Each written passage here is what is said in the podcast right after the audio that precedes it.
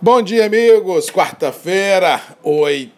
de setembro, 7 da manhã. Mais um programa Voz do Café, começando num dia aqui no estado do Espírito Santo, de tempo principalmente nos municípios mais próximos ao litoral, com tempo encoberto, possibilidade de chuva, principalmente no norte e no sul da Bahia. Mas se nós adentrarmos dentro do país, o tempo está aberto, sem chance nenhum de chuva ou frio extremo, ou seja, a seca continua com bastante vento, complicando a região do Arábica, já que floradas em tese são esperadas, mas com esse clima completamente adverso de seca, vento e altas temperaturas, realmente pode complicar essa expectativa de boas floradas no Arábica. No Conilon, tivemos boas floradas no final de semana e também uh, ontem e anteontem. As chuvas sendo intercaladas por aqui com o sol realmente têm dado às lavouras de Conilon do sul da Bahia e do norte e noroeste do Espírito Santo uma condição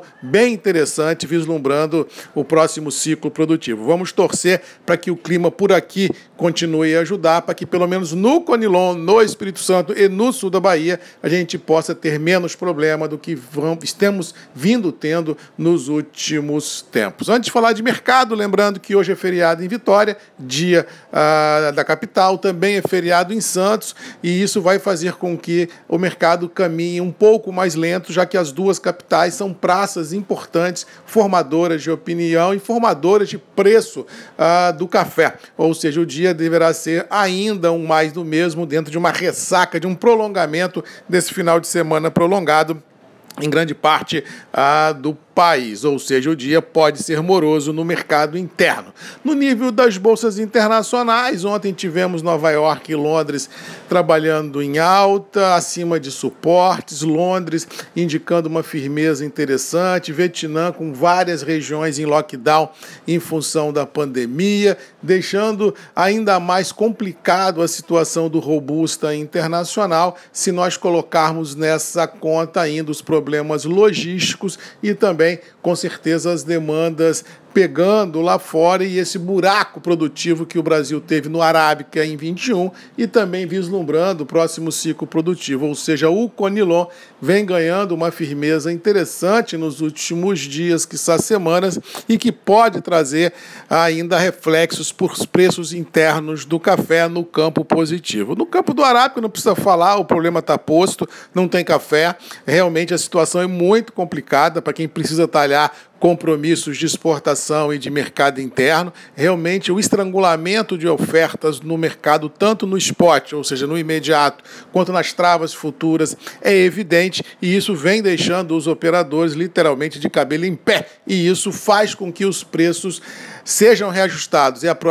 e a prova cabal disso tudo é que, grosseiramente falando, estamos falando em café duro de 1.050 a 1.150, café Rio de mil reais, até um pouco mais do que isso, e Conilon já namorando os 750. Ou seja, os spreads, a diferença entre as qualidades realmente vem sendo encurtada de forma rápida, indicando claramente que aqueles operadores que podiam entraram nos cafés intermediários no café Conilon para colocar café para dentro, principalmente as indústrias locais, e fizeram com que os níveis fossem reajustados, buscando uma proximidade muito grande do café duro. E ao que parece, esse cenário de um, um achatamento de preço entre as qualidades deverá ficar ainda mais evidente no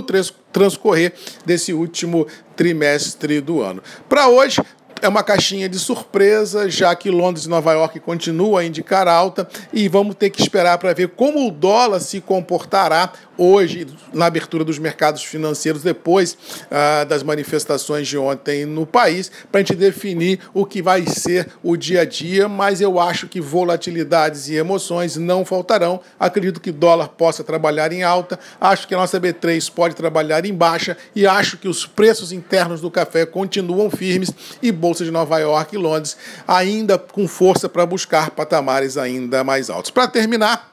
quero dizer com relação a ontem, do dia da independência da República, as manifestações que ocorreram no Brasil realmente foram grandiosas em várias capitais, inclusive em cidades pequenas e cidades médias, mostrando assim a pluralidade de, de opiniões, mostrando que realmente há ao movimentos ah, no, no Brasil que concordam, que não concordam, mas no final da história o que prevaleceu foi a democracia. Não houve violência, graças a Deus. Ou seja, a maioria das pessoas que participaram dos eventos de ontem tiveram bom senso, reclamaram de, com justa causa das suas angústias. Quem não, como diz outro, quem não concordava, mas também não veio para bater no, no, no, encontro, ou seja, terminamos o dia com a, com a democracia realmente prevalecendo, todo mundo respeitando, graças a Deus, pelo menos a maioria daqueles que participaram ah, dos eventos, o contraponto, e faz com que a gente tenha a sensação que essa página está virada. E daqui para frente vamos ver como que os mercados interpretarão